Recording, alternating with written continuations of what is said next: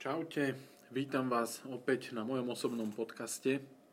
Dnes nahrávame uh, novú epizódu uh, po, po dlhšej dobe práve u mňa v gyme. Dnešným hostom je Blažej Rychnalský a Blažej je uh, vlastne procese programu Trvalá premena a je to je to vlastne jeden z tých príbehov, ktoré som avizoval, že uh, urobíme, jeden z tých rozhovorov, uh, ktoré urobíme napriek tomu, že ešte nie sme v cieli toho programu Trvalá premena, ale chcel som, aby ste proste počuli aj uh, príbeh človeka, ktorý je aktuálne v priebehu programu. Čiže má jeho, jeho dojmy z toho, jeho výsledky aktuálne, jeho pocity z programu. A samozrejme začneme tak ako zvyčajne e, nejakým prierezom jeho života, čiže niečo z detstva, z toho veku, kde sme e, na základnej škole, na strednej škole. A e, vlastne z čoho, z akého prostredia a z akého životného štýlu sa Blažej rozhodol podstúpiť tento program, podstúpiť program trvalej premeny. Čiže to je môj dnešný host. O chvíľku sa dostaneme priamo už k nemu. Zatiaľ vám ešte chcem pripomenúť, že tento môj mini projekt, môj osobný podcast už beží niekoľko týždňov a máme už za sebou myslím, že 11 podcastov, tento je 12, takže vám odporúčam prezrieť si. Tie témy predchádzajúce boli veľmi zaujímavé. Prvá téma bola môj život, taký prierez bez cenzúry, aby sme sa aj spoznali, že prečo mám takéto názory, aké mám a čím som si prešiel. Ďalšie podcasty sa týkali výživy, mali sme zaujímavých hostí Lukáša Roubíka a Miloslava Šindela, že z Institútu moderní výživy, veľmi zaujímavý podcast, bol tam v ďalších e, epizódach Roman Bák ako v úvodzovkách bežný smrteľník, ale s extrémnymi výkonmi práve preto, že si zamiloval šport. Čiže veľmi zaujímavý príbeh. Ďalšie epizódy sú tam s mojím mentálnym koučom Radekom Ševčikom. To je nabité, nabitá epizóda informáciami z, mentálneho, z prostredia mentálneho coachingu. No a potom máme ďalšie epizódy, ktoré už sa týkali aj e, e, konkrétne programu Trvalá premena, e, Maja z Ivanov, Jarka Lukáčová alebo Anka Kaščáková. To sú už tie príbehy zo života ľudí, ktorí prešli programom Trvalá premena. Anka bola, teda Jarka a, a Maja už viac menej ich považujeme, že sú v cieli tohto programu a už si idú samostatne. Anka je v priebehu programu, ale jej zaujímavý príbeh je práve v tom, že sa musela, musela sa vlastne vysporiadať s diagnózou, ktorú, s ktorou sa nenarodila a bojuje s ňou dodnes, takže ona je v priebehu procesu a s ňou teda onedlho budeme robiť nejakú ďalšiu epizódu, veľmi zaujímavú. Potom tam boli otázky a odpovede a myslím, že to je, keď sa nemýlim, všetko z tých podcastov. Proste si to prezrite a vypočujte si, možno to bude pre vás inšpirujúce a ďalej vám odporúčam, alebo skôr, skôr prosím o zdieľanie týchto podcastov, ktoré máte pocit, že by mohli pomôcť aj iným ľuďom, lebo inak sa nedostanú k tej širšej verejnosti. Poďme teda už ale k dnešnej epizóde. Blaže, ja ťa vítam u mňa v gyme. Ty si krátko po tréningu, ktorý je v programe Trvalá premena. Odkiaľ sem dochádzaš? My sme v Košiciach. Tak ahojte. Dochádzam sem zo Spiského Hrušova. Spiska, Spiského Hrušov, takže z oblasti Spíša. Spíša, áno. A koľko máš rokov? 27, za chvíľku 28 v oktobri. A čo robíš? Čo je tvoje povolanie? Pomocný laborant v Kovohuty Krompachy. Kovohuty Krompachy. Uh, ty, to chcem spomenúť, preto sa pýtame na to zamestnanie, pretože uh, už v rámci uh, môjho podcastu o trvalej premene, teda kde predstavujem ten program, vidíš, to som aj zabudol pred chvíľou spomenúť, Uh, hovorím uh, aj o tom, že uh, chcem, aby ľudia pochopili, že ten proces premeny, a keď vezmeme priamo tento náš program, on nikdy nie je sterilný. Čiže nikto z tých ľudí, s ktorými som pracoval, spolupracoval na tom, nemal ideálne podmienky. O tebe okamžite môžeme povedať, že ich tiež nemáš ideálne. To znamená, v čom spočíva tvoj handicap momentálne sú z môjho pohľadu zmeny pracovné, čiže ty robíš nočné a strieda sa to, jak to u teba funguje? O, takže o, robím, ako bolo spomenuté na zmeny, uh-huh. o, dve ranné, dve nočné a dve pobedné. Uh-huh. A nie je to vždy tak, niekedy sa mi tie zmeny úplne prehodia, že uh-huh. idem dve nočné, dve pobedné, voľno, Jasné. alebo idem nočná, poobedná, ranná mm-hmm. a nie je to vždy veľmi príjemné a jednoduché, mm-hmm. ale aj napriek tomu sa snažím dodržavať všetko, na čo sme sa s Michalom dohodli. No je to tak, že uh, my sa vlastne dostaneme k tomu priebehu ešte, ešte o chvíľu, k tým detailom, len uh, toto je jedna z takých vecí, ktorá samozrejme narúša taký ten ideálny program, ktorý si predstavíme, že by mal byť v rámci premeny, ak chcem dosiahnuť nejaký návyk a tak ďalej.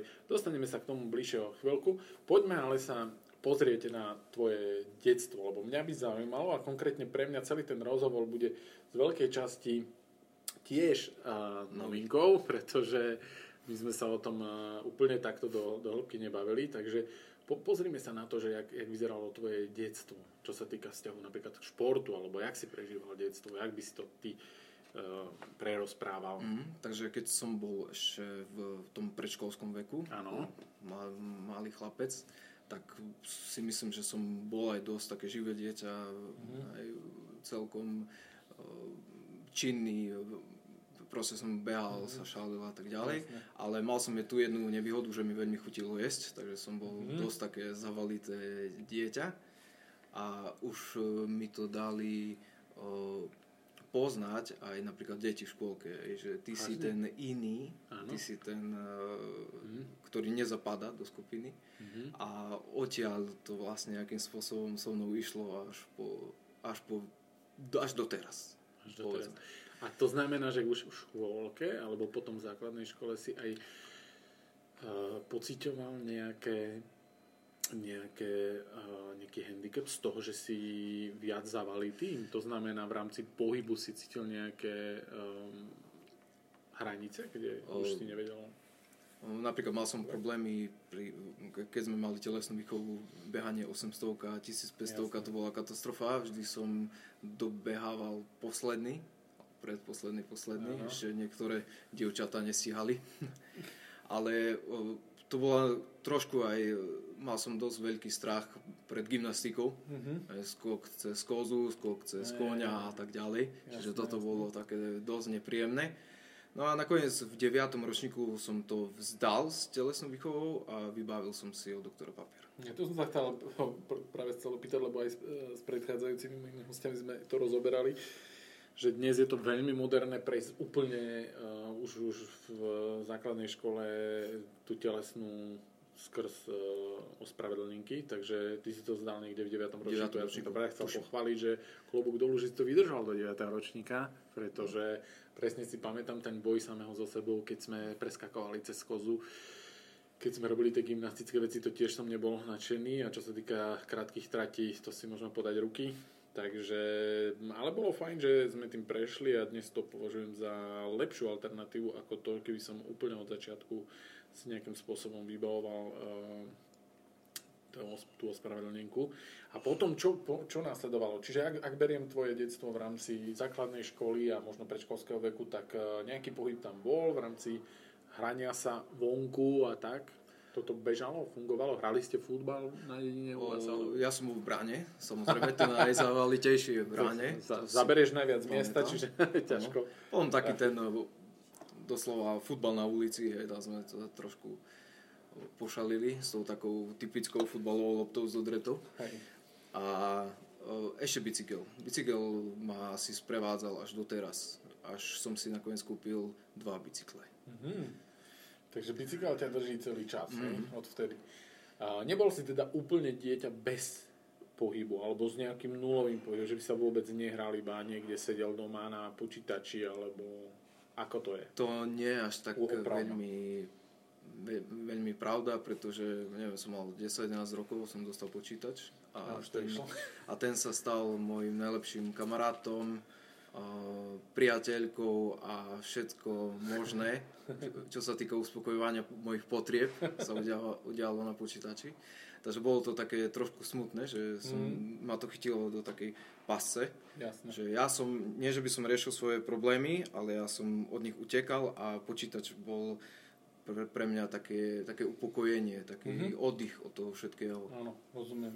A to teraz myslím, že býva dokonca taký až štandard, nehovorím, že dobrý, ale štandardov sa to dá povedať, že tie e, deti a mládež a možno aj starší e, chlapi častokrát e,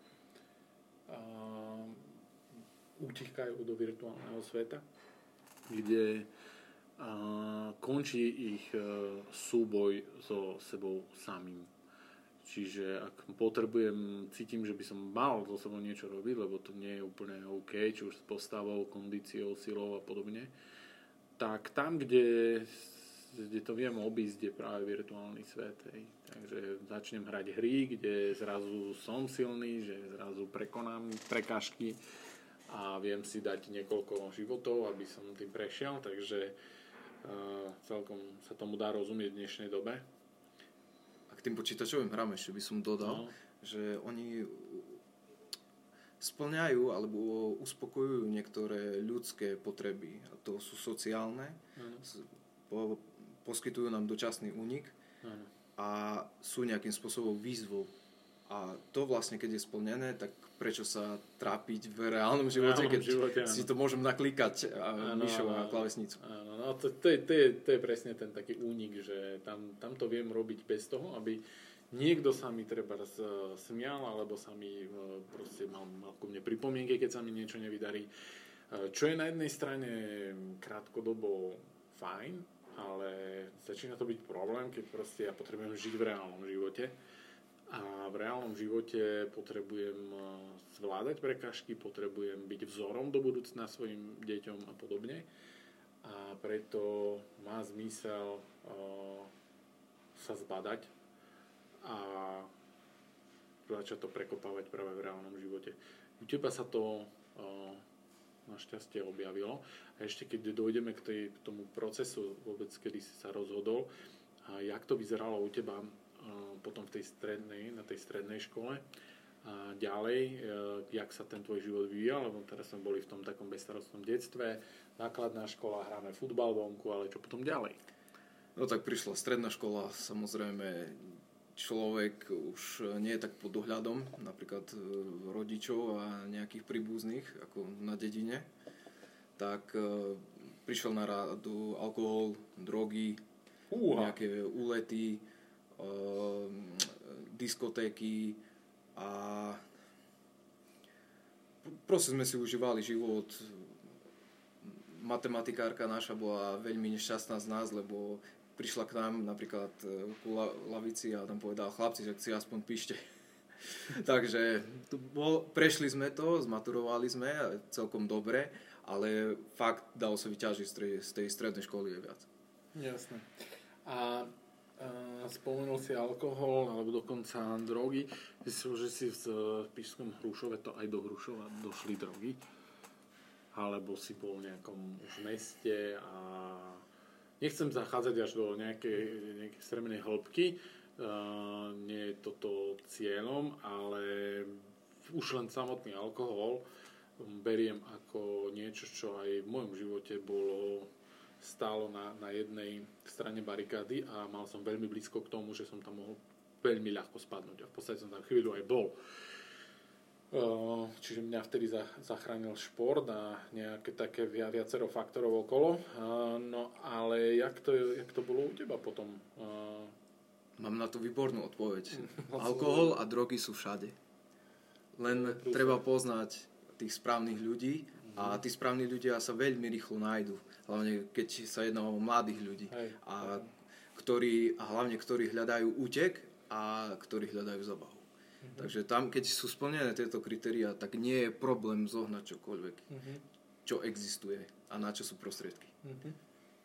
Čo je dosť smutné, smutné konštatovanie. A jeden z dôvodov, prečo som začal robiť aj toto, čo robím a prečo som začal robiť aj tieto podcasty je, aby sme vytvorili viac takých oáz vzorov.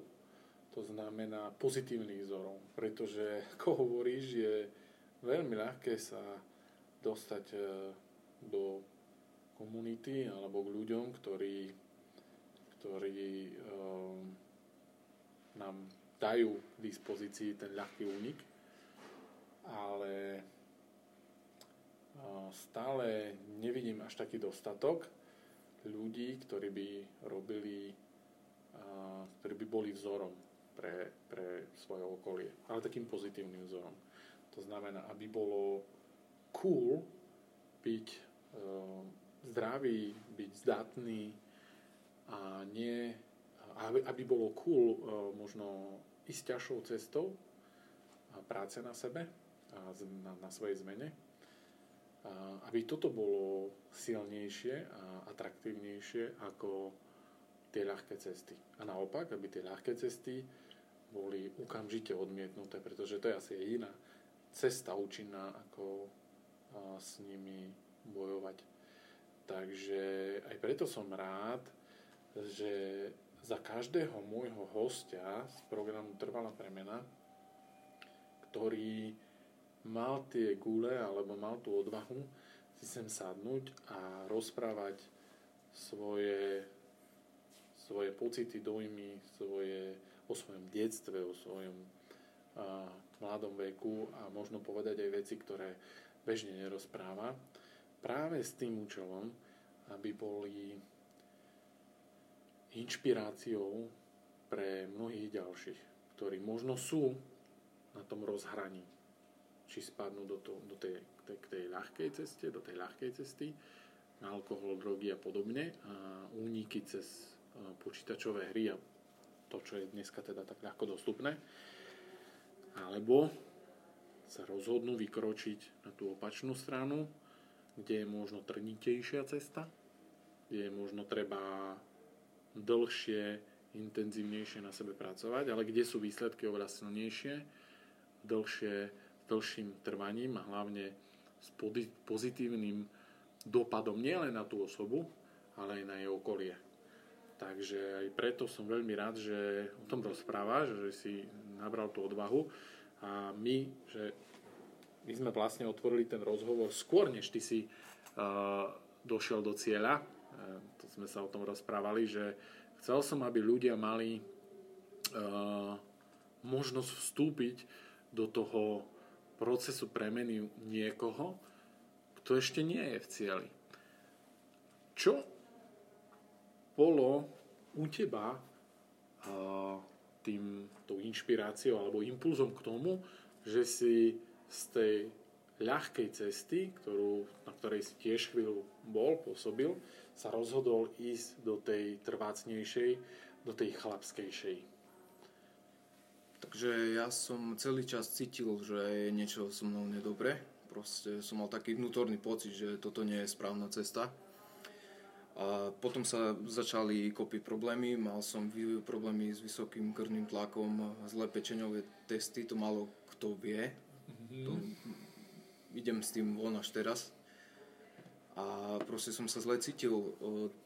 Obezný človek alebo tučný človek nikdy nebude šťastný a tí, ktorí tvrdia o sebe, že sú šťastní, tak klamú, klamú sami seba a zvádzajú na tieto chodničky aj druhých ľudí. Nie je to v poriadku, treba s tým niečo robiť. Je to, dovolím si povedať, že je to choroba, je to výsledok nejakej pasivity. Aj, treba sa naučiť povedať niektorým veciam nie a povedať aktivite áno, lebo aktivita lieči depresie, aktivita lieči strach, aktivita lieči telo aj dušu. No to si povedal, som rád, že si použil tú vetu, minule sme sa na tú tému bavili a to je niečo, čo ja teda veľmi často používam dodnes, tú, túto, túto repliku aktivita lieči strach, aktivita lieči depresie pretože je to naozaj tak, už akákoľvek aktivita pozitívna, či už je to šport, alebo je to, alebo je to nejaká práca v záhrade, normálna manuálna práca, ak uh, mám tendenciu uh, upadať do uh, takej tej ľahšej depresie, alebo nebavíme sa teraz o tej vážnej chorobe depresie, depresii, čo naozaj musí liečiť odborník, to už nie je taká sranda, ale na to, aby človek do takého niečoho upadol, tak musí veľmi veľa urobiť sám. Veľmi veľa konkrétnych krokov, ktoré v závere vedú depresii. Čiže ak to zastavím na začiatku, ak začnem robiť uh, tie kroky správne mimo od, od tej depresie preč, uh, tak je malá pravdepodobnosť, že by som tam niekedy mohol dojsť. My sa poznáme vlastne uh, aj z uh, takej skupiny, dá sa povedať, uh, že sa tam registrujeme, ktorú založil Peťo Podlesný. Pozdravujeme Peťo, Ahoj, Peťo. je to skupina Mužom SK, veľmi vďačne a rád urobím e, tejto komunite e, tak, takúto formu reklamy, pretože je to komunita, ktorá z môjho pohľadu dáva, dáva veľký zmysel dnešným chlapom a rieši otázky, že čo je to, kto je vlastne muž 21. storočí, čo by mal splňať, aké kritéria a podobne a je to veľmi inšpiratívna skupina pre, pre chlapov, kde uh, my sa teda registrujeme aj odtiaľ a uh, mňa zaujíma, že či aj táto skupina alebo vôbec táto, táto komunita mala na teba nejaký vplyv uh, k tomu, aby, alebo impuls, či vyšiel aj odtiaľ k tomu, aby si ty sa rozhodol niečo so sebou robiť. O, tak skupine mužom SK a Peťovi Podlesnému som, som vďačný za veľmi veľa vecí.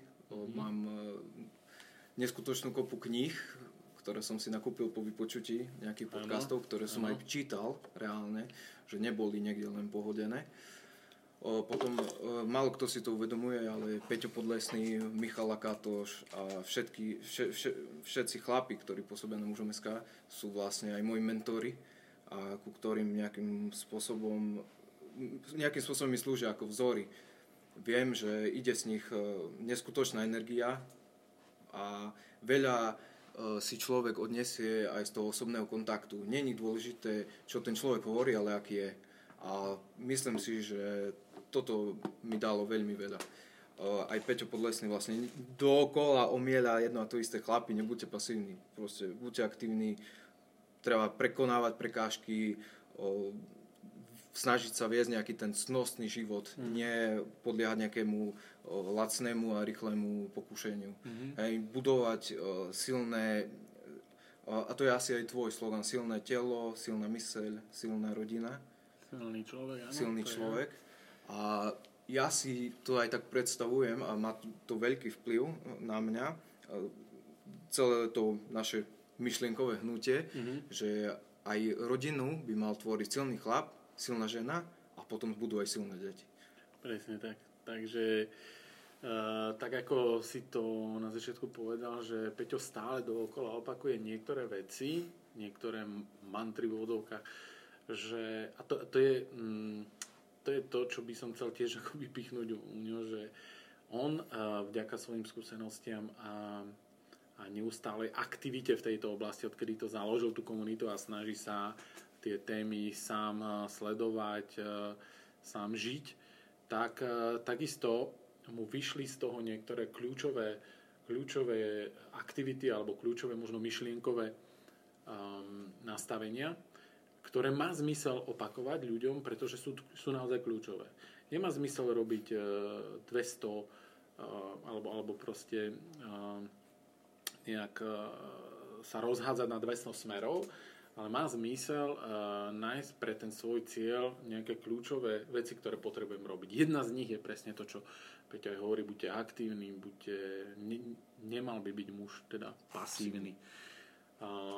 V rámci programu Trvalá premena sú tiež niektoré kľúčové, kľúčové aktivity, ktoré, na ktoré ja upozorňujem. A upozorňujem a, a vediem tých ľudí k tomu, aby svoju energiu, ktorej v začiatku premeny má človek relatívne dosť, lebo má silnú motiváciu a tak, aby venoval práve týmto kľúčovým veciam. V rámci trvalej premeny je to práve návyk Veľa sme o tom rozprávali v začiatku, keď sme sa, keď sa bavili a robili sme taký strategický plán tvojej premeny, tak sme veľa o tom rozprávali a stále to opakujem. Vytvárame si návyk, čiže dávame menej energie tomu starému návyku, zlozvyku a snažíme sa dávať viac energie a viac pozornosti novému návyku, ktorý by nás mal potom viesť ako autopilot ďalej.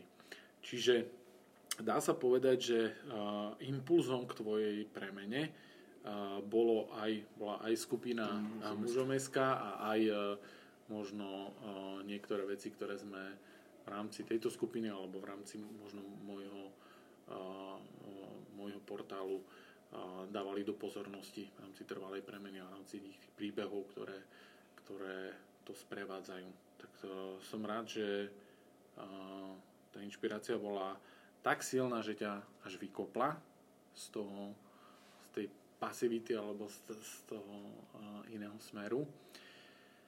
Aké boli tvoje dojmy z toho začiatku? Jak si, jak si uh, vnímal to, keď už si, ma kontaktoval a už sme začali sa vážne baviť o tom, že ideš do toho? No, mne sa páčilo najmä to, že hneď na začiatku sme si povedali, ako by to malo vyzerať povedali sme si nejaké kľúčové body a najviac sa mi páčilo to rozdelenie, buď robíš A alebo robíš B, buď robíš to, na čom sme sa dohodli, alebo B, nebudeš to robiť. Čiže myslím si, že stredná cesta tam neexistuje, lebo stredná cesta e, nás zvádza toho nechať. Je to, je to veľmi nejasný, nejasný cieľ. Takže ja som si vybral Ačko, proste budem dodržiavať všetko, na čom sme sa dohodli. Rozprávali sme sa o podcastoch, asi mi poradil pána Lukáša Gabriša, keď sa, keď sa nemýlim. A ja som si vypočul jeho príbeh a on tam vlastne spomenul, že on neviem, 15 rokov nevynechal ani jediný tréning, ano. žiadne cheat days v jedení, ne, všetko si vážil na zrnko ryže.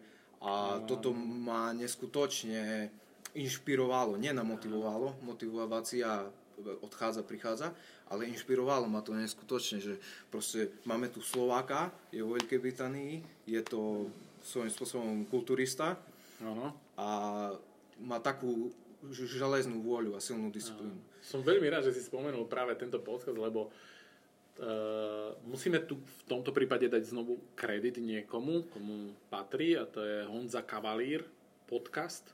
Honza Kavalír je je človek, ktorý robí teda uh, takisto podcasty, robí príspevky do Muscle Fitness časopisu.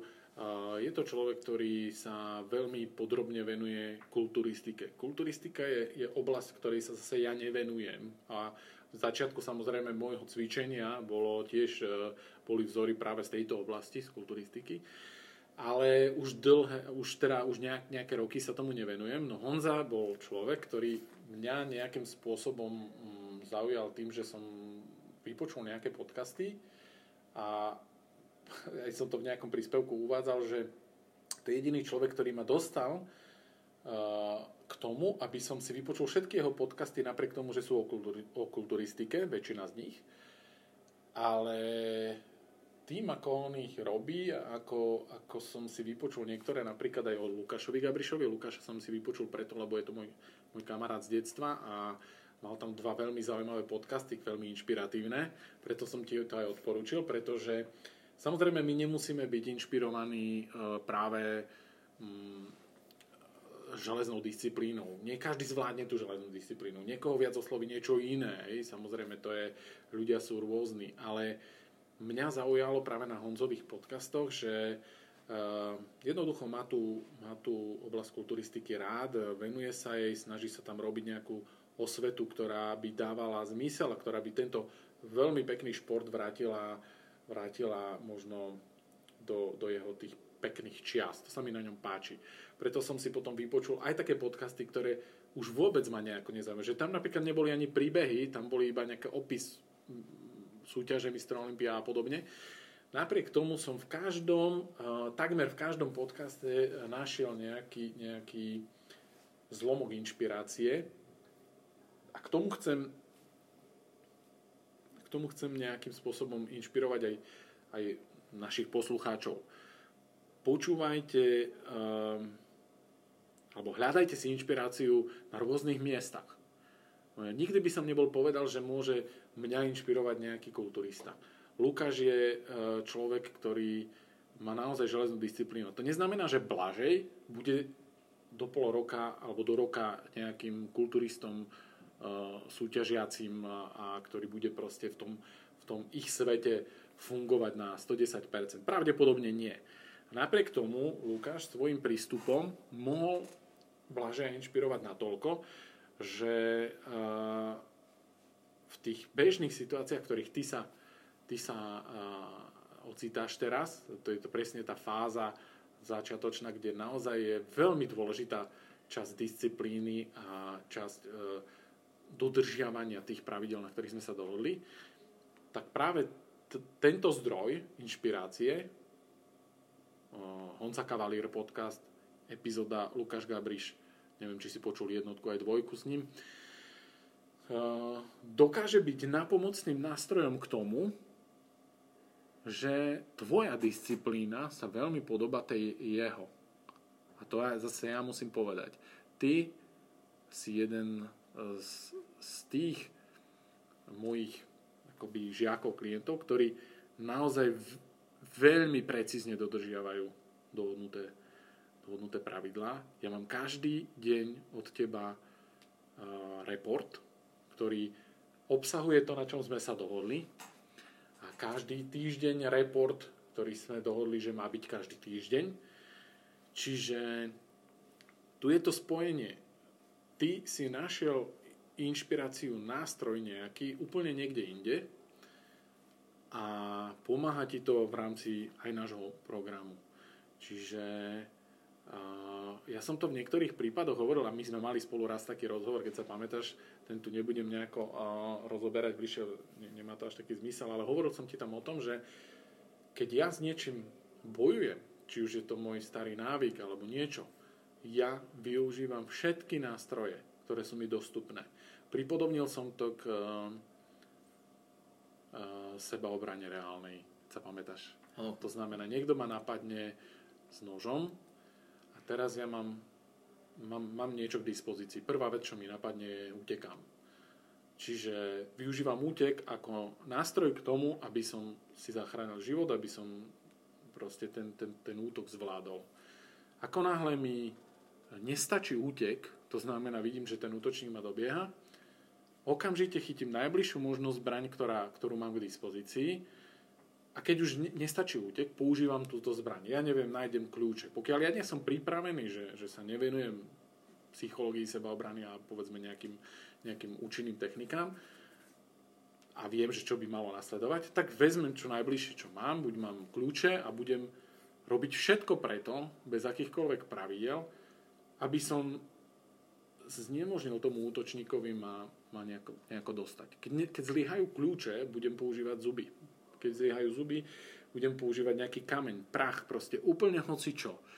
Ale nesmie sa stať, že ten výsledok, ja, ja poviem, že tak ja som sa rozhodol, že použijem iba útek a kľúče. A keď mi nevíde útek a kľúče, ktorými by som mohol nejakým spôsobom zmierniť útok alebo proste poškodiť toho útočníka, aby to mal ťažšie, tak tam, tam končím tomu som pripodobňoval tú tvoju situáciu vtedy a to platí vlastne pre akúkoľvek premenu.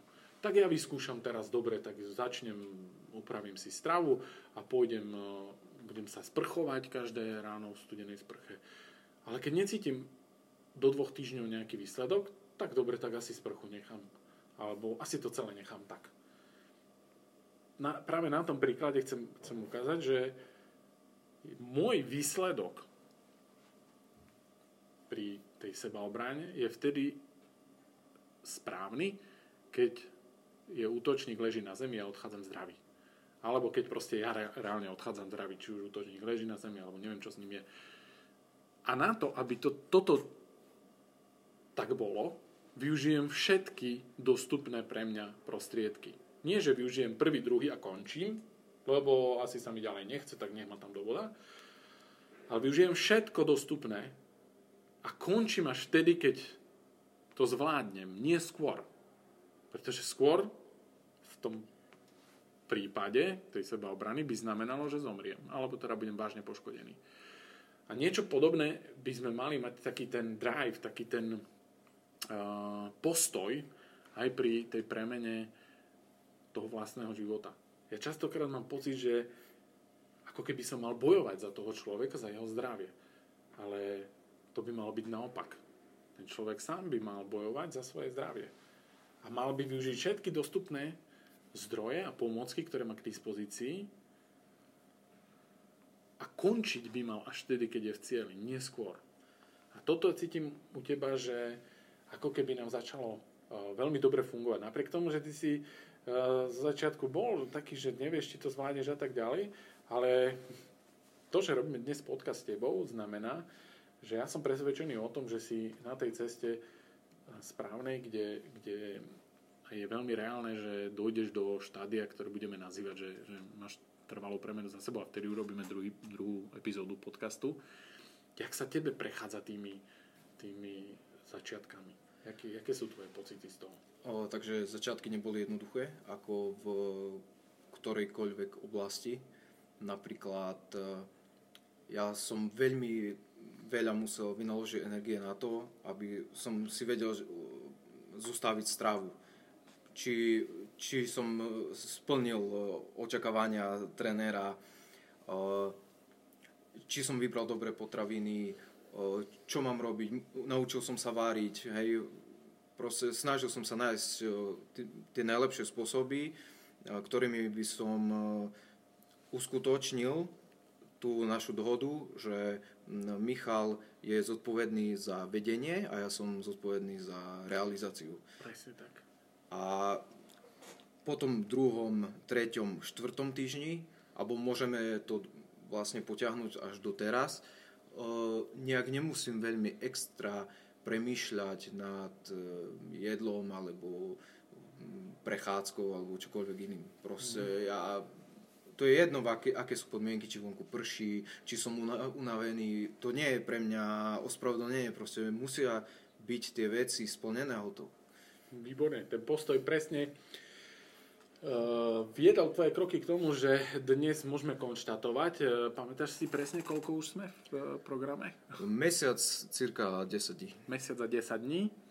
Za mesiac a dní, aké sú tvoje výsledky? berme do úvahy, alebo ako, ako kritérium, hoci my až tak nesledujeme váhu, ale po, povedzme, po tom mesiace 10 dňov môžeme sa pozrieť aj na tú hmotnosť, ale kritéria, ktoré sledujeme sú obvod pasa, obvod bokov, uh, váha je mm, menej dôležitá, ale môžeme sa na ňu pozrieť, koľko kil si schudol za mesiac a 10 dní v rámci programu. Schudol som 9 kg, z 98 na 89 kg ako to je s obvodom pásu? Obvod pásu zo 112 cm na 104 cm. No na 104, tu máme koľko? Čiže máš minus 8, 8 cm z pásu, boky. Boky, na začiatku som mal 103 cm a teraz tak je to medzi 100 až 101. Výborne. To znamená, aj keď e, my sme v procese uh, programu Trvalá premena a tam nie je pre mňa až tak dôležité, to som ti povedal na začiatku, koľko kiel schudneš za aký čas, koľko centimetrov, ale zase na druhej strane sú to ukazovatele, najmä ten obvod pásov od bokov, ktoré chceme sledovať, preto to máme aj v rámci tých povinností, ktoré mi máš uh, ty splniť a dávať report z pravidelných meraní, aby sme videli, že či ten trend v, uh, pri zmene tej konštrukcie tela, teda štruktúry mm. tela, či ten trend je pozitívny smerom k tomu nášmu cieľu, alebo či nejak stagnuje, alebo či naopak je negatívny. Čiže na to, aby sme mohli uh, reálne dosiahnuť tvoj cieľ v tejto časti, tejto časti premeny, teda v tej fyzickej, musíš ty zbierať nejaké dáta, musíš mi dávať nejaké reporty, čo ješ, ako to vyzerá a tak ďalej a musíš v pravidelných intervaloch mi posielať data aj z hľadiska tej kontroly obvodu pása bolkov, povedzme hmotnosti, aby sme mohli vyhodnocovať, či tá cesta, ktorou ideme, či tie kroky, ktoré robíme, nás vedú k cieľu alebo nevedú k cieľu. Nevedú k cieľu. Tieto povinnosti z tvojej strany sú plnené na 110%, musím povedať, že pardon, nestalo sa mi, aby, aby mi chýbal report, alebo aby z nejakého dôvodu uh, takého, že sa mi nechce, alebo niečo si nesplnil tie, uh, tie povinnosti. Napriek tomu v rámci reportov spomeniem, že tam častokrát, alebo objavuje sa tam aj to, že napríklad studená sprcha uh, bola veľmi nepríjemná. Alebo bolo to proste vysoko nekomfortné. Uh, chôdza ja neviem, prebehla, ale nešlo sa mi až tak dobre. Hej. Čo chcem veľmi pochváliť v tvojom prípade, že my sme si povedali, že to minimum je 30 minút a až do treba z tej hodinky plus minus. A ty si stále niekde nad 40 minút až 50, čo je super. Každý deň nájdeš priestor na takýto výdaj energie a na takúto aktivitu. My tú aktivitu volíme nielen z dôvodu pravidelného výdaja energie kontrolovaného, ale aj z toho dôvodu, ktorý sme si uviedli ako najvyšší cieľ premeny, a to je návyk. Čiže to, keď každý deň vykonám nejakú aktivitu, vo mne buduje návyk. Ako sa cítiš dnes, napriek tomu, že ako hovorím v tých reportoch je, je uh, nezriedka poznačený nekomfort mm. alebo nepríjemnosť nejaká. Hej? Čiže necítim sa príjemne. Ako sa cítiš dnes, odstupom teda toho mesiaca a desiatich dní, v kontexte toho, týchto činností? Jak sa tam cítiš? O, tak aj pri tejto premene o, som sa naučil, že je potrebné robiť veci, aj keď sa vám nechce, aj keď ste unavení, proste ísť do toho diskomfortu a prekonať samého seba a to môžete preniesť aj do iných sfér, či už do nejakej sociálnej sféry, hej, alebo keď je na vás kladené nejaké, sú na vás kladené nejaké vysoké požiadavky a stres, tak e, si to viete zužitkovať, tieto skúsenosti a obrátiť všetko zlé alebo zlé na dobre. Ďalej by som povedal, že cítim sa veľmi dobre. Nepociťujem taký tlak na chrbticu, na ramena, na bedrové kolby a na kolena. Bol som na pravidelnej zdravotnej prehliadke a pán doktor ma pochválil, že mám vynikajúci tlak, vynikajúce výsledky. Super. Pochválil ma za to, že sa snažím a že som dokonca vyhľadal pomoc trénera. Mm-hmm. Tak bo, on bol asi viac nadšený ako ja. Zaujímavé. Ano. Zaujímavý prístup pána doktora. A uvidíme, čo prinesie čas ďalej. Ako sa cítiš teraz napríklad, lebo vieš, že tie začiatky boli také dobre. Doteraz som nechodil každý deň vonku na, na tej, také, takúto rýchlu dynamickú chôdzu. Zrazu tam každý deň musím nájsť ten priestor. Do, donedávna si nemusel vojsť do sprchy a otočiť to na modrú stranu a pustiť, čo je jedna z najťažších vecí pre, mnohých mužov, dokonca aj otužilcov, radšej pôjdu do ľadovej vody, ako by si mali dávať dennú sprchu. Ale ty aj tam si vlastne, ak sa nemýlim, nevynechal doteraz eh, ani jeden, ani jeden eh, deň, aby tam nebola tá, tá, tá sprcha. Ako to vnímaš teraz s odstupom toho mesiaca a desiatich dní v kontexte toho, že čo sa týka toho pre, prekonávania samého seba, či vôbec to urobím? Lebo ten návyk býva, ako ho vytvoríme aj na tej pozitívnej e, strane, tak býva tak potom silný, že človek, aj keď sa mu veľmi nechce, alebo aj keď už by možno si povedal, že teraz už asi treba ísť spať, aká si silnejšia energia, sila ho vedie k tomu, že ty tam aj tak musíš ísť, proste to musíš urobiť, lebo taký je autopilot. Jak to je u teba teraz? V akom si teraz štádiu? My ešte nie sme v závere premeny, si v procese, takže ma zaujíma, možno aj ľudí bude zaujímať, ako môže človek mať, po, pociťovať zmeny po mesiaci a desiatich dňoch v tomto zmysle. Keďže sme hovorili, že návyk je tá najdôležitejšia vec na premene, tak e, kde je človek? Lebo doteraz sme väčšinou hovorili s ľuďmi, ktorí už tam sú, čiže oni ten návyk majú silný, oni už proste fungujú. Ako je to u teba? O, napríklad, keď som začínal aj s tou studenou sprchou, tak ja, ja som veľmi bojoval. E, vošiel som do sprchy a teraz som premýšľal pustiť, nepustiť. A e, som si povedal, tak osprchujem iba nohu potom druhú nohu, potom ruky. A potom som sa trošku rozkákal, zakričal si a bam, telo. Jasne. No a tak to pokračovalo týždeň a teraz to funguje na takej báze, že príjem do sprchy a snažím sa nepremýšľať veľmi veľa. Mm-hmm. Proste príjem tam a to pustím.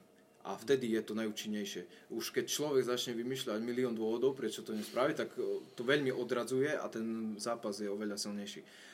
A ja odporúčam ľuďom, čo som spravil aj ja párkrát, je človek o pol 11. leží na gauči, pozerá si nejaký filmik, tak veľmi odporúčam a je rozospatý, unavený a vtedy odporúčam ľuďom ísť do studenej sprchy. Neskutočná, e, neskutočný je to zažitok a človek sa cíti, že prekonal ešte lepšie samého seba, jak keď tie studené sprchy idú, no, idú úplne na pohodu. Super, to je zaujímavý poznatok. Je samozrejme treba si potom vyskúšať, či tá sprcha bude pre mňa mať, e, lebo ona môže mať efekt taký, že ma potom budem ešte lepšie spať, budem spať ako babetko, alebo ma môže nabudiť tak, že budem spať, e, že sa mi ťažko zaspáva. Takže samozrejme priorita je spánok, ale toto je veľmi zaujímavé, že ty už si v štádiu, kde si môžeš dovoliť uh, uh, ísť do takého tvrdšieho zápasu. Že nie je len, že prídem domov a prirodzene si idem dať sprchu, no tak si už spustím studenú, ale že v, v pozícii toho vysokého komfortu ideš do toho úplného kontrastu a dáš si tú studenú sprchu a proste v podstate sa s tým hráš už trošku a to je veľmi dobré znamenie. Ja už viem z tých eh, tvojich reportov aj z našich rozhovorov, že eh, v rámci tvorby návyku si na veľmi dobrej ceste a v podstate v rámci celého programu ideš asi tou najkratšou cestou. Keď, keď človek príliš veľa špekuluje a vymýšľa, dáva si tam tie svoje akože dobré nápady, o ktorých hovorím aj v, pro, v, v podcaste, kde predstavujem program Trvalá premena, kde si myslíš, že teraz bude asi dobrý nápad, kedy nepočúvnem trénera a skúsim to takto, alebo idem sa poradiť hen tam ešte a tak. Tak to sú väčšinou cesty, teda, teda kroky, ktoré človeka odbočia z tej priamej cesty a potom sa musí vrácať a samozrejme, že je to prírodzený proces, ja s tým počítam v programe. No v tvojom prípade napriek tomu, že ja som nevidel nejaké špeciálne predpoklady u teba, to je zaujímavé. Ja som nevidel nejaké predpoklady, že ty vychádzaš z prostredia, ja neviem, nejakého, nejaké špeciálne jednotky, kde už máš rôzne pozitívne návyky, alebo z prostredia vojska, alebo z prostredia nejakého, kde proste máš predpoklady na, na disciplínu to je veľmi zaujímavé, že ty vôbec z takého prostredia si neprišiel. Ty si prišiel úplne z bežného prostredia zlých návykov, z obezity a tak ďalej a pohodlia počítačového sveta virtuálneho. A napriek tomu ukazuješ železnú disciplínu a ukazuješ už aj e, ako keby výsledky istej fázy vzniku návyku. Keď sme sa, pamätáš, bavili ako vzniká ten návyk, že je to spočiatku taká tenká nitka, ktorá môže byť veľmi ľahko hocikedy pretrhnutá. Stačí, že sa pustia myšlienky starým smerom, alebo že začnem špekulovať, vymýšľať a už ju pretrhnem a musím ju znova motať. Ty už ty ideš systematicky a bez akéhokoľvek prerušenia tu tie nitky namotávaš na seba a dnes už si v nejakej pozícii takého silnejšieho špagátu. Ešte to stále nie je nejaké silné lano alebo oceľová reťaz, ale tvoje staré návyky sa z tej, z, toho, z tej sily oceľovej reťaze oslabujú a sú niekde už na oveľa nižšej úrovni. Naopak tie pozitívne návyky sú už vo forme silného špagátu. Si veľmi ťažko viem predstaviť, že by si dnes niektoré z týchto návykov len tak ľahko opustil, aj keď ešte stále vieme, že tá možnosť tam je. A ako vnímaš túto časť tvojho vlastne pokračovania ďalej? Jak, jak sa cítiš ty? Hej? Či je tam taká istá motivácia, aká bola na začiatku, alebo už čerpáš trošku aj z toho návyku? O motivácii by som nehovoril, pretože motivácia je veľmi stojí na tenkom ľade. Mňa poháňa hnev. Hnev, že som bol slabý, že som si nechal skákať po hlave. A... a že dnes, dnes cítiš trošku väčšiu kontrolu nad sebou. Nie? Aj uh, také emócie môžu mať pozitívny vplyv na tvoj proces. Uh, ďalšia vec, ktorú chcem vypichnúť u teba, je to, že jedno, platí jedno pravidlo také v našom programe. Hoci aký mám pocit, postoj, niečo, čo ma buď vyruší, alebo ma nejakým spôsobom uh, zamestnáva moju hlavu, konzultujem s trénerom. Uh, a na základe toho potom robím ďalšie kroky. Bolo pre teba toto uh, ťažké? Bolo pre teba ťažké to, že zrazu sa mi zdôveruješ s niektorými vecami, ktoré uh, sú možno osobnejšieho charakteru a kde proste nezostávaš vo svojej ulite, ale prídeš s tým za mnou a riešime to. Je to ťažký krok z tvojho? Nebol to ťažký krok, pretože ja som vedel, do čoho idem. Som sa rozhodol, že potrebujem pomoc a som sa vzdal. Proste som si povedal, že vždy som žil v presvedčení, že všetko zvládnem sám, ale je to hlúposť. Treba ísť k nejakým lepším ľuďom a snažiť sa od nich nejak niečo naučiť a aj nejaký čas e, sa nechať viesť, lebo tých ľudí rýchlo spoznáme, že o čo im ide a e, ja si myslím, že v poslednej dobe stretávam veľmi zaujímavých ľudí, ktorí sa, ma, sa mi snažia pomôcť, jak, sa, jak to len ide. Mhm. Takže uh, takéto opustenie, ako keby, ono to zvonku vyzerá, že človek opustí samého seba, že neviem čo, že proste zrazu je niekým vedený. Ja veľmi odporúčam v rámci programu uh, nejaké obdobie toto jednoducho urobiť. Uh, hovoril som o tom otvorene, že nie nepočúvaj samého seba, nie nepočúvaj svoje telo. A tým nemyslím, že ten človek má proste zrazu prejsť do nadvlády niekoho iného, ale súvisí to presne s tým autopilotom. Ako náhle ja mám zlý software v hlave, ktorý ma doviedol niekam, kde nechcem byť, ten software je činný. On je činný aj dnes v rámci našej premeny. Je našim, našou úlohou oslabiť a, a vylúčiť z toho života a naopak naprogramovať si ten software, ktorý ma bude viesť k tomu, čo ja chcem. A v tom úvodnom, tej, tej úvodnej fáze je to práve nevyhnutné prestať počúvať samého seba, lebo ja nepočúvam vtedy samého seba. By som počúval samého seba, tak idem tým, tomu cieľu, ktorý, ktorý mám. Čiže byť možno silnejší, byť zdatnejší, uh, mať možno inú konštrukciu tela, teda nebyť, nebyť obezný a podobne. To je to, čo chcem. Ale práve v tých začiatkoch veľmi často uh, na ľudí pôsobí ten autopilot, ktorého si naprogramovali nevedome a ten ich vedie úplne iným smerom. A to je to, čo oni majú pocit, že vtedy počúvam samého seba, ale v skutočnosti sa odovzdali starému vzorcu správania sa alebo autopilotovi a ten ich vedie zase tam do tých sračiek, v, ktorých proste, z ktorých už chceli ísť von. Čiže to je ten presný úmysel a ten presný význam toho slova alebo toho nášho cieľa nepočúvať v tom prvom období samého seba, rovná sa nepočúvať starého autopilota, ale dokázať sa nejaké obdobie nechať viesť. Ty vnímaš, že to vedenie ťa niekam posunulo? Tak výsledky hovoria za všetko. Ja neviem si predstaviť, že som to zvládol sám. Ja, máme nastavený nejaký režim. Áno je tam nejaký feedback a myslím si, že aj preto to funguje. O, ja som mal nejaké pokusy, o, keď som sa snažil schudnúť aj sám, uh-huh. ale ja by som skôr povedal, že som sám seba tríznil, som si obmedzil strávu a tak ďalej. Uh-huh. Ja som schudol, som mal 75 kg, ale o rok už to išlo ešte, e, to číslo ešte narastlo, uh-huh. než bol predtým, čiže uh-huh. nebolo to veľmi šťastné. Uh-huh. Ako to vníma tvoje okolie? Ešte sme sa pýtali. Okolie? Áno, áno. Zaujíma ma teraz taký okruh. Rodina a možno nejaké okolie širšie ako priatelia, neviem, kolegovia a tak. Lebo ani tam nebýva sterilný e, priebeh, takmer nikdy.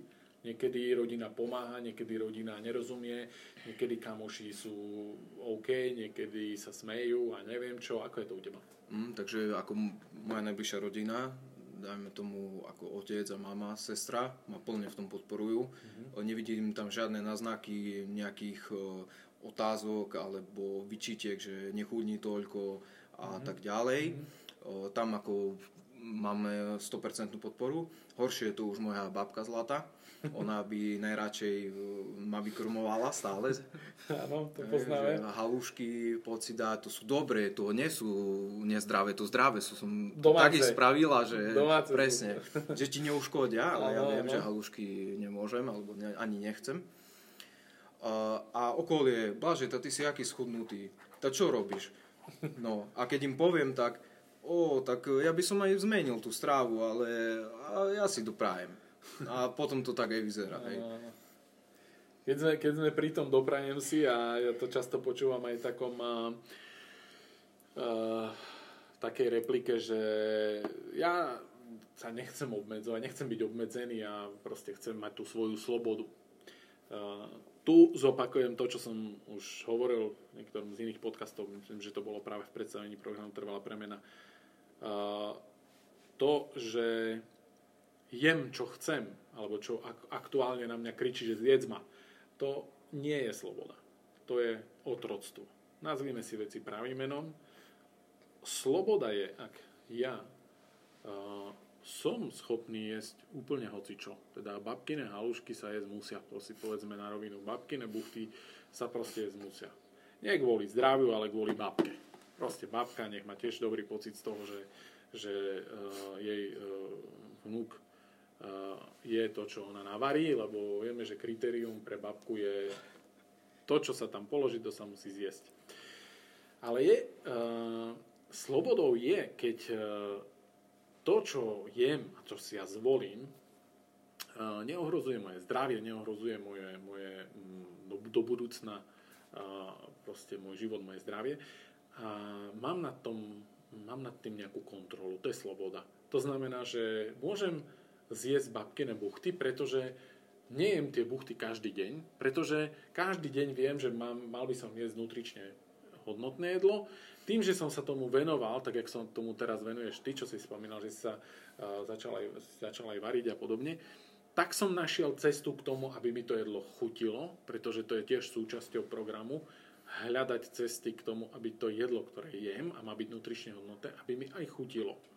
Nie, že to budem robiť uh, na silu len preto, aby to ako síce bolo nutrične hodnotné, ale vôbec mi to nechutí a nemám k tomu vzťah. Čiže sloboda prichádza vtedy, keď ja mám nad tým kontrolu a nie keď Kindervajco má kontrolu nado mnou, keď palacinky majú kontrolu nado mnou, keď si ich dám preto, lebo, lebo na mňa kričia a nie preto, že proste viem, že si ich môžem momentálne dovoliť. Sloboda je vtedy, kedy viem, že dnes si to jedlo môžem dať a preto si ho dovolím. A sloboda je, keď dnes si to jedlo nedám, pretože v ňom nevidím zmysel aktuálne teraz. Nemal som žiadnu aktivitu už 2-3 dni nemal som, nie, moje, moje, moje zloženie tela nezodpoveda tomu, že by som si teraz práve mohol užívať palacinky a preto volím nutrične hodnotnejšie jedlo a viem, že momentálne je to pre mňa tá lepšia voľba. To je sloboda. Nie je sloboda, že jem hoci kedy, hoci čo, hoci ako a potom o dva roky už neviem čo so sebou a zrazu sa pozriem do zrkadla, ja mám na sebe 20 kg, to ako to prišlo. Toto nie je sloboda. Čiže to je možno odkaz pre tých, pre tých ľudí, ktorí, by, mm, ktorí majú ten pocit, že je to len o odriekaní. O odriekaní to môže byť na začiatku, kedy budujeme návyk.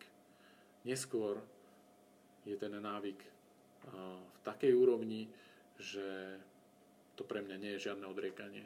Som si našiel cestu k tomu, že jem jedla, ktoré mi chutia, naučil som sa vyhľadať nutrične hodnotné jedla, ktoré mi chutia, naučil som sa ich pripravovať. A áno, keď je moje zloženie tela už v poriadku, keď je moja kondícia na mieste, keď, sú, keď môj autopilot je už z väčšej časti na správnej ceste, má správny software, vôbec nie je problém zjesť babkine buchty, keď je na to príležitosť. Nie preto, že sú nutrične hodnotné, ale preto, že sú babkine. A pretože odovzdať babke dobrý pocit je jeden, jedno z fajn kritérií. Prečo by som to neurobil?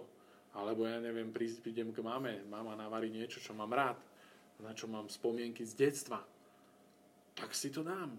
Nie preto, že to nutrične hodnotné, ale preto, že 80% môjho života a, alebo vzťahu k strave je rozumných a, a povedzme je, tvorí nutrične vyvážená strava tak tú menšiu časť si môžem dovoliť venovať jedlu, ktoré možno neplní nutričnú hodnotu až tak, ale plní sociálny kontakt, plní možno uh, nejaké, proste sme na nejakej, uh, nejakej grilovačke, kde sú priatelia, tak nebudem uh, tam, aj keď tam sa dá, myslím, že vo väčšine prípadov nájsť nutrične hodnotne, keď sme na grilovačke. Ale môžem byť na nejakej akcii rodinnej oslave, kde je nejaká torta a podobne ne, nebudem špekulovať tam, že ja chcem šalát zelený, keď e, sa jedná o oslavu a tam tá torta patrí. Ide o to, aby som to už robil v štádiu, kde moje, e, moja hlava, strong mind, moja myseľ je silná, e, moje telo má zloženie, aké má mať zdravé telo a potom som ja už natoľko silný človek, že si môžem dovoliť jesť, čo chcem, pretože to nejako neovplyvní moje zdravie. Mal si aj negatívne nejaké skúsenosti od okolia na tvoj proces, proces premeny, keďže si v procese, v ktorom robíš veci inak, ako si to teraz robil? Uh, neviem teraz presne kto, ale som spýtal, že prečo chudnem, alebo prečo to robím. Hej? A ja si myslím, že to je úplne hlúpa otázka. Úplná sprostosť. No prečo to robím? Pre svoje zdravie, aby som bol silnejší, aby som bol zdatnejší, odvážnejší, proste aby som si zvyšil kvalitu svojho života pre Pána A nie... Ja, to je proste dačo, to je veľmi hlúpa otázka. Prečo no. cvičíš a prečo zdravuješ? To je, ako by som sa pýtal, že prečo chodíš, keď máš zdravé nohy? No, zaujímavá aj odpoveď.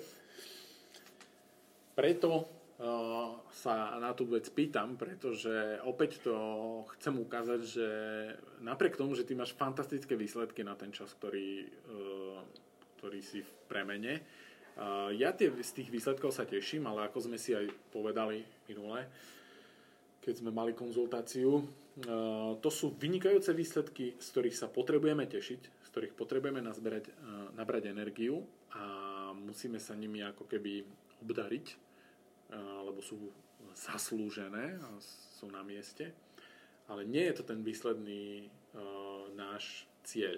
Preto aj hovorím, že s tebou robíme rozhovor uh, ešte nie na konci premeny. A k tomu, že by sme si mohli povedať, že wow, viete, ako toľko kil dole, toľko centimetrov dole, to už je super výsledok, to je hotová vec. Nie, nie, našim výsledkom nie, je, nie sú centimetre dole, to je priebeh, to je z technického hľadiska niečo, čo, čo fajn, čo súvisí s tou premenou tela. Ale aby sme mohli hovoriť o trvalej premene, musí byť zmena dokonaná aj v hlave. A na to celé, na ten proces sa treba dobre pripraviť. My sme na to mali niekoľko rozhovorov a priebežne máme. A jedna z dôležitých vecí je pochopiť, že priebeh premeny nie je nikdy sterilný.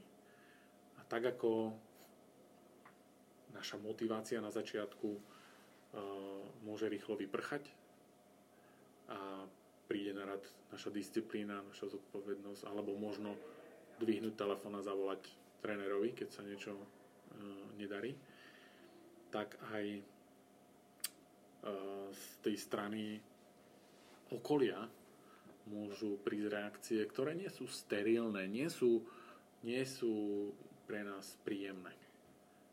A OK, to je normálne. A už sme si v mnohých iných prípadoch povedali, že ty si mi niečo napísal, že a toto sa mi nedarilo a teraz toto mi nešlo. OK, to je súčasť cesty. Podstatné je tvoja reakcia na to. To znamená, že OK, môže prísť z okolia niečo, čo sa nedá nazvať ako podporou, môže prísť dokonca z blízkeho okolia niečo podobné, ale to patrí na tú cestu.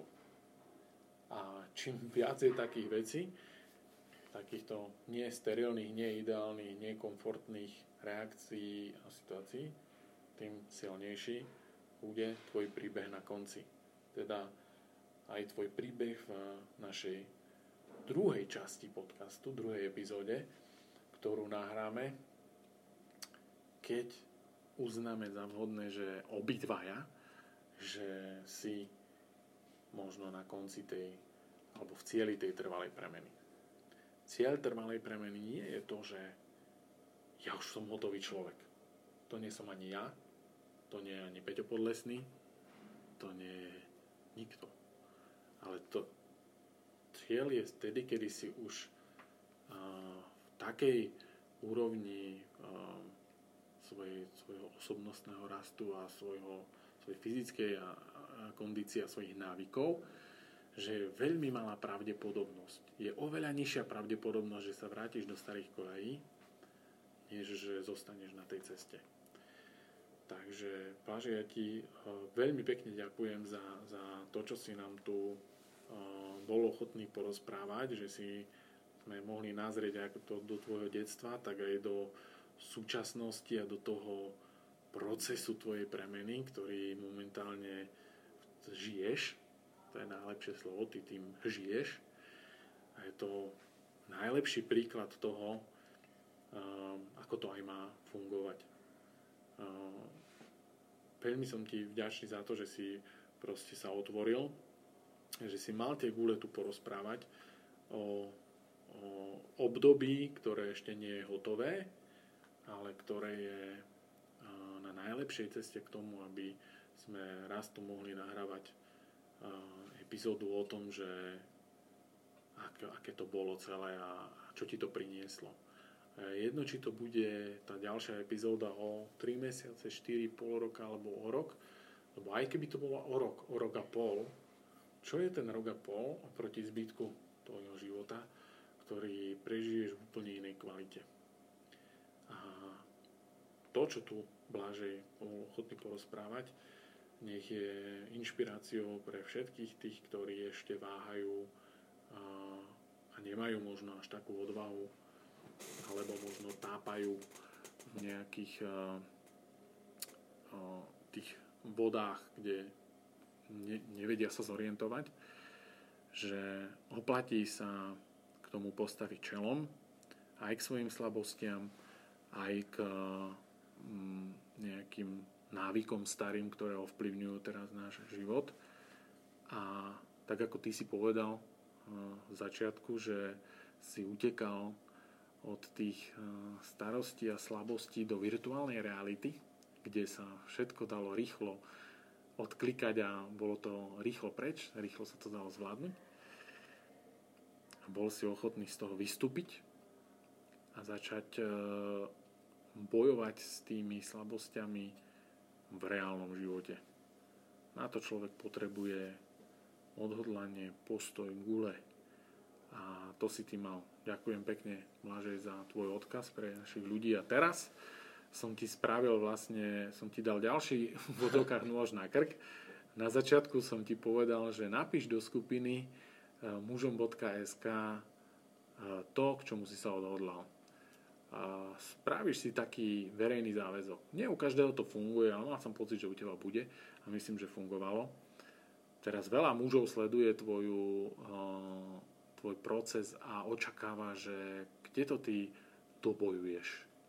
A teraz, vďaka tomuto podcastu, napriek tomu, že ty si na ceste a inšpiroval, sám si hovoril, že sa inšpiroval napríklad podcastom od Honzu Kavalíra, Lukáša Gabriša, alebo uh, príbehmi mužov, ktorí sú v rámci skupiny mužom alebo možno knihami a podobne, tak momentálne vďaka tomuto podcastu, vďaka tomu, že si bol ochotný sa podeliť o, o, svoje, o svoje, svoju cestu, sa ty stávaš inšpiráciou pre iných ľudí, ktorí ešte nie sú ani tu, kde si ty, ale sú možno pred tou bránou a rozhodujú sa. Takže to je ďalší záväzok, ktorý som ti dal na plecia. Ale dal som ti ho preto, že som presvedčený o tom, že uh, ty si schopný ho uh, zodpovedne uchopiť a dotiahnuť do toho uh, konca, ktorý je našim cieľom. Takže ešte raz ďakujem a želám ti, aby ti toto nasadenie, táto disciplína, neviem odkiaľ ju berieš, ale beriu stále, aby ti vydržala až do cieľa. Tak ako sme tu spomínali s tou sebaobranou. Budem dovtedy používať všetky nástroje, kým dosiahnem ten cieľ. A ja ďakujem tebe, Michal, aj za tvoju pomoc. A ešte by som dodal, že je veľmi veľká pravda ten dookola umielaný citát, že v zdravom tele zdravý duch. Je to pravda a iné, inak to nebude. Čiže cítiš, že aj e, zmena na tele mení aj tvoje vnútro a to je jediná cesta, ktorá vedie k právemu, právemu poctivému sebavedomiu, ktorá netrvá krátko, ale mení toho človeka reálne znútra.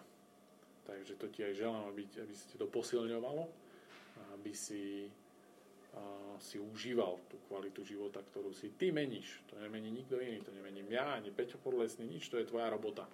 Tvoja poctivá robota, z ktorej ty čerpáš uh, potom to zaslúžené ovocie. Takže držím palce a my ideme ďalej. Ešte sme v procese. Takže tak. drž sa, drž sa Blažej. Dík.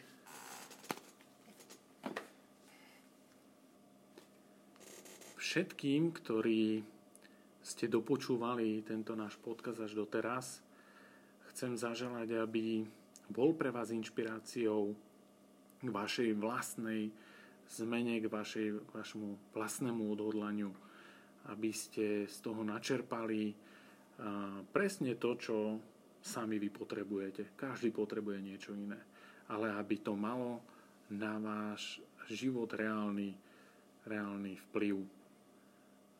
Teším sa na ďalšie epizódy z, z tejto rubriky Trvalá premena Real Story, kde sa snažíme vás inšpirovať poctivými príkladmi zo života bežných ľudí, ktorí mali tú odvahu a pristúpili k,